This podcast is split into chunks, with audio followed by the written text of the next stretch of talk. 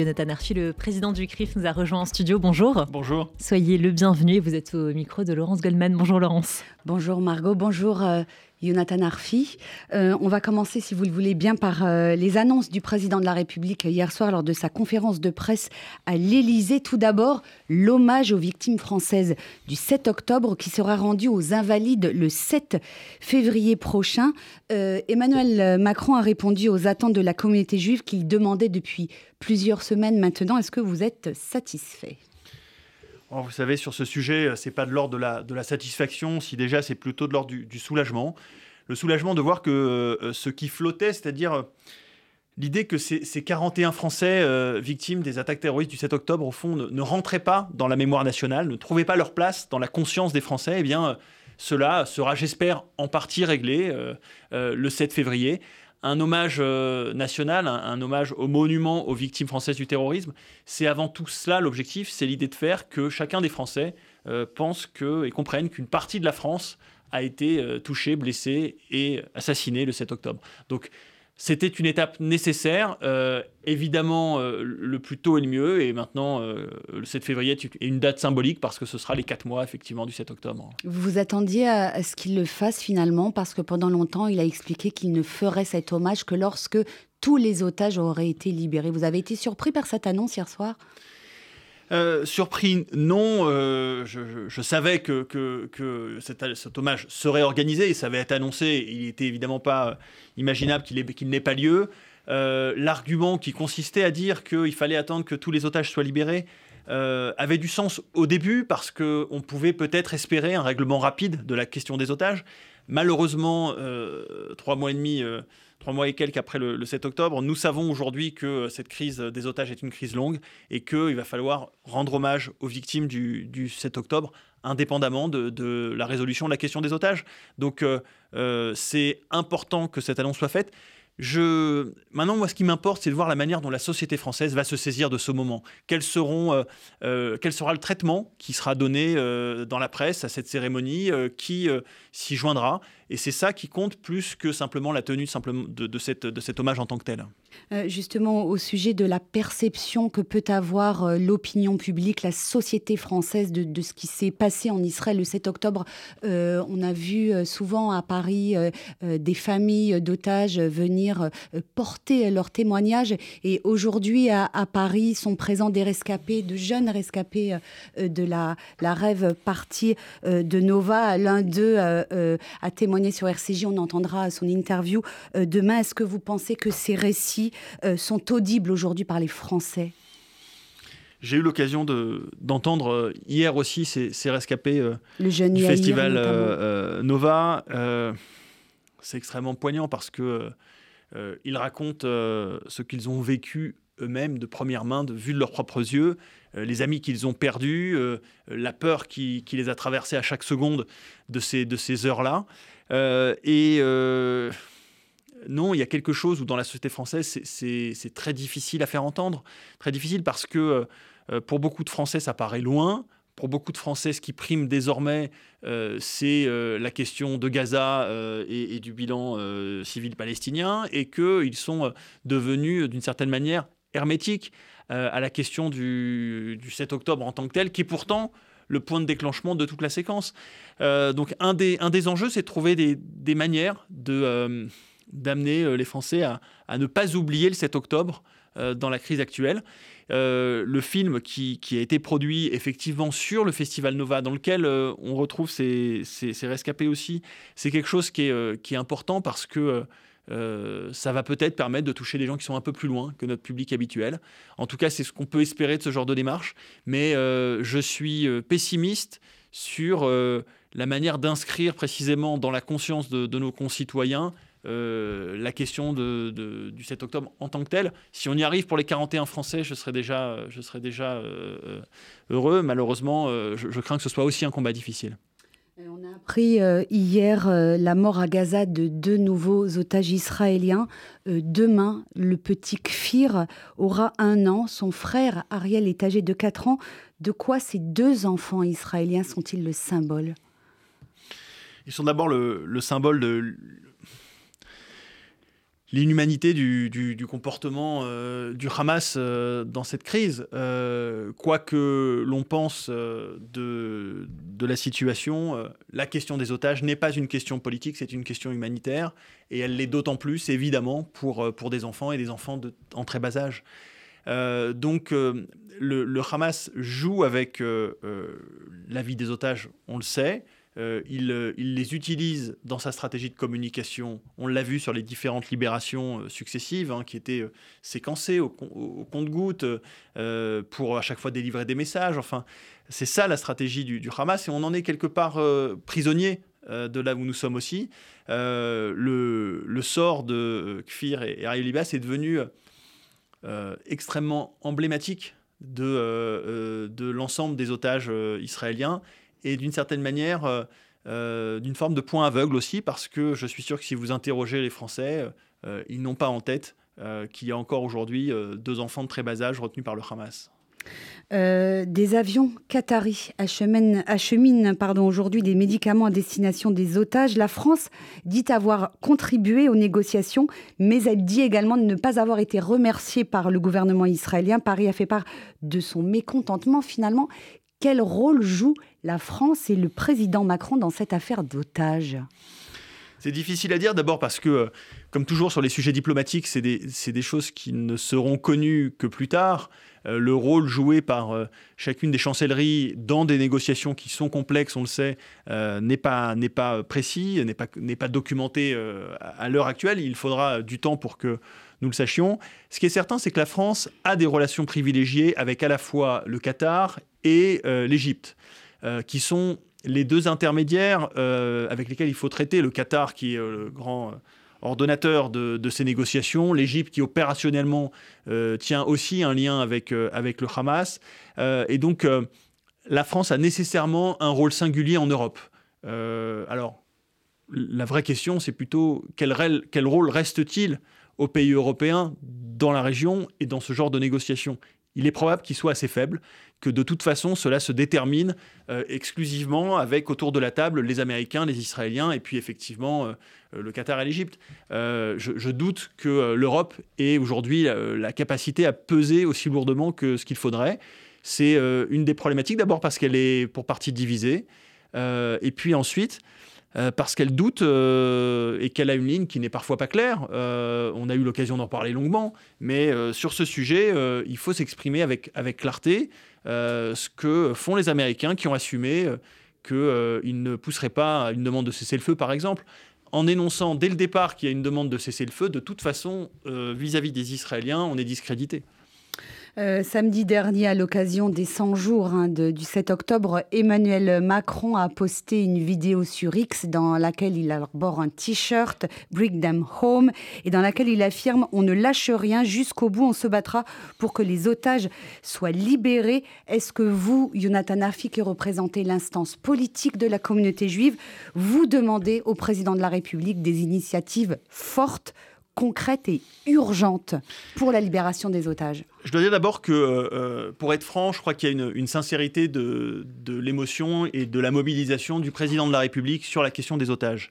Euh, il l'a dit, il l'a fait euh, depuis le début sur ce point spécifique des otages. il, a, il a toujours eu une oreille pour, attentive pour, les familles qu'il avait rencontrées lors de son, voyage en Israël. Et il, pèse personnellement euh, dans euh, les relations internationales pour, euh, pour la libération des otages. ce dont on a besoin aujourd'hui, c'est qu'il y ait un maximum de pression mise sur le Hamas pour qu'il relâche ses, otages immédiatement, inconditionnellement, et que s'il ne soit pas partie prenante d'une négociation dans le conflit. c'est ça la réalité. Pour ça, il faut utiliser tous les leviers. On en parlait à l'instant. le Qatar est certainement le, régime qui a le plus de levier sur le, sur le Hamas, donc il faut nécessairement passer par là.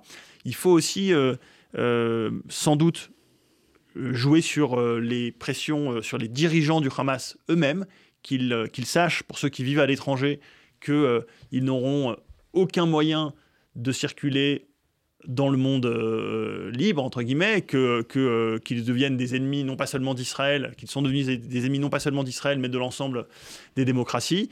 Donc ça demande effectivement un effort de mobilisation. maintenant, je suis pragmatique. Aujourd'hui, ces négociations, elles sont en cours, elles ont un cadre, et c'est par là que, que surviendront les prochaines libérations, j'espère. Euh, Jonathan Arfi, la Cour de justice internationale de l'AE a été saisie par l'Afrique du Sud qui accuse Israël de commettre un génocide à l'égard des Palestiniens. Un mot de commentaire euh, euh, sur la position française qui justement n'a pas condamné, comme ont pu le faire le Royaume-Uni et l'Allemagne par la voix de leur ministre des Affaires étrangères. Oui, la France est, restée silencieuse sur la, sur la démarche. elle a heureusement euh, pas soutenu bien sûr euh, l'Afrique du Sud. Euh, je crois qu'il y, a beaucoup de malaise, on, le voit bien. je regrette qu'il n'y ait pas eu une expression française claire, évidemment, sur, sur la démarche de l'Afrique du Sud. néanmoins, la plupart des démocraties, si ce n'est effectivement le Royaume-Uni et, et, les États-Unis, ont, choisi, ont choisi le silence. je moi, je suis toujours frappé par le grand renversement euh, accusatoire qui frappe Israël, euh, dont, euh, ces audiences ont été, l'illustration. Et il y a besoin de voix fortes qui viennent le, dénoncer. Alors c'est vrai que les États-Unis le font régulièrement, la France a pu le faire, il faut qu'elle le fasse davantage. nous avons besoin que le, le, procédé qui vise en fait à faire d'Israël, qui est l'état euh, des victimes euh, de la Shoah, en faire un nouveau État nazi est quelque chose qui est purement scandaleux.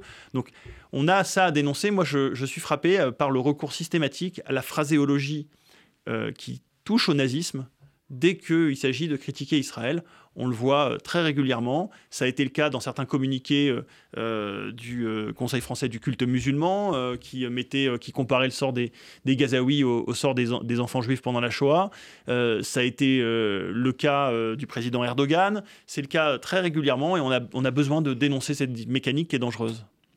Euh, certains également euh, députés euh, élus, en tout cas de la France insoumise, qui reprennent cette rhétorique. à ce sujet, Jean-Luc Mélenchon était à La Haye vendredi dernier, sans qu'on comprenne très bien pourquoi il a posé en photo sur X en compagnie de Jérémy Corbyn, l'ancien leader des travaillistes britanniques qui a été exclu de son parti pour des propos antisémites. Est-ce que vous diriez qu'on assiste aujourd'hui en Europe à l'émergence d'un courant politique de gauche dont l'un des fondements serait la haine Et la haine des Juifs il y a incontestablement aujourd'hui euh, plusieurs gauches et une de ces gauches qui malheureusement euh, peut être dominante dans un certain nombre de pays, c'est une gauche radicale qui euh, joue avec l'antisémitisme et assume une haine d'Israël viscérale. Ça, c'est la réalité.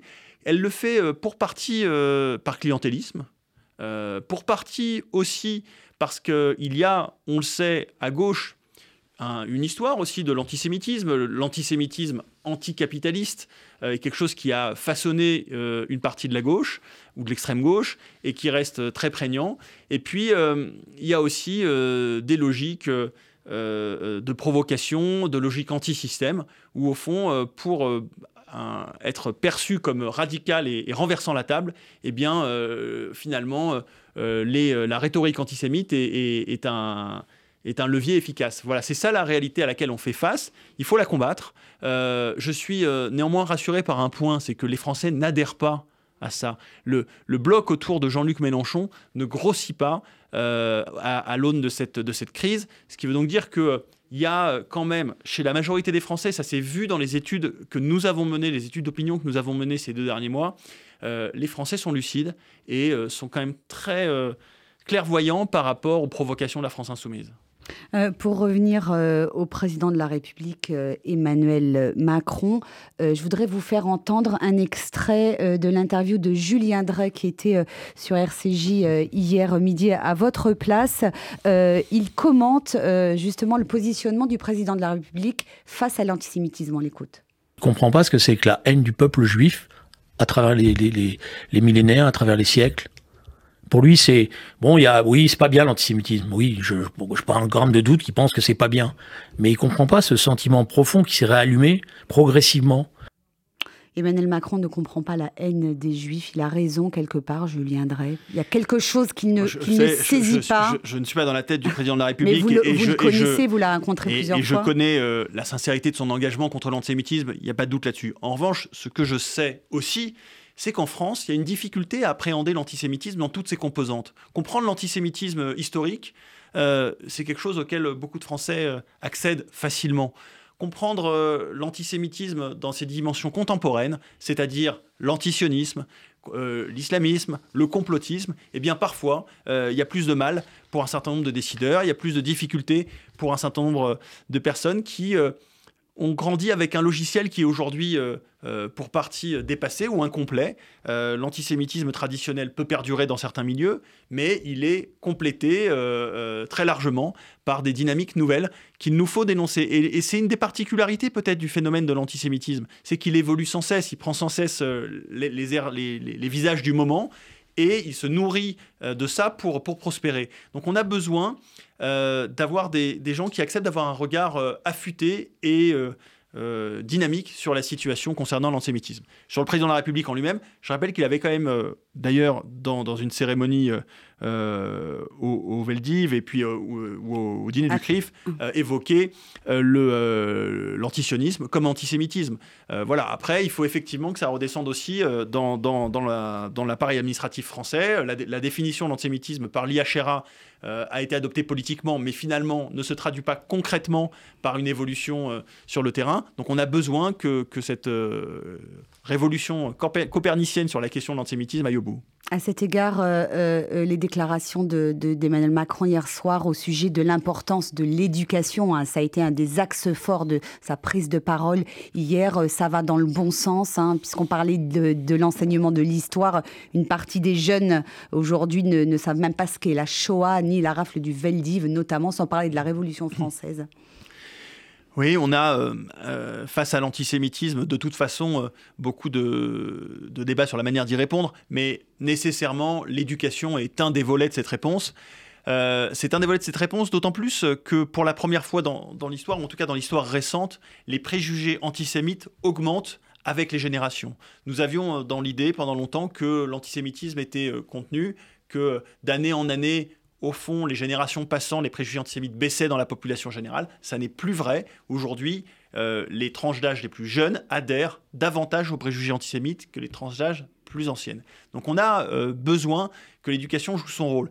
Ce qui veut dire qu'elle doit regarder en face l'antisémitisme d'aujourd'hui. Et ça rejoint ce qu'on vient de se dire. Si euh, l'éducation nationale et l'école ne travaillent ou n'évoquent l'antisémitisme que sous son angle traditionnel, alors on ne forge pas des esprits critiques capables de comprendre la situation contemporaine. Puis la deuxième chose, c'est qu'on parle aussi des juifs. Euh, jamais, entre guillemets, positivement. C'est important que dans les programmes scolaires, euh, les juifs soient évoqués comme un, fait positif euh, dans l'histoire de la société française et pas simplement à travers la question de, l'antisémitisme. On arrive au terme de cet entretien. Juste, je précise à nos auditeurs que vous étiez dimanche accompagné d'une délégation de sportifs sur le site d'Auschwitz. Vous avez fait la une du journal L'équipe hier. Bah, nous en parlerons la prochaine fois que vous viendrez. Jonathan Arfi, merci beaucoup d'avoir répondu aux questions de RCJ. Merci.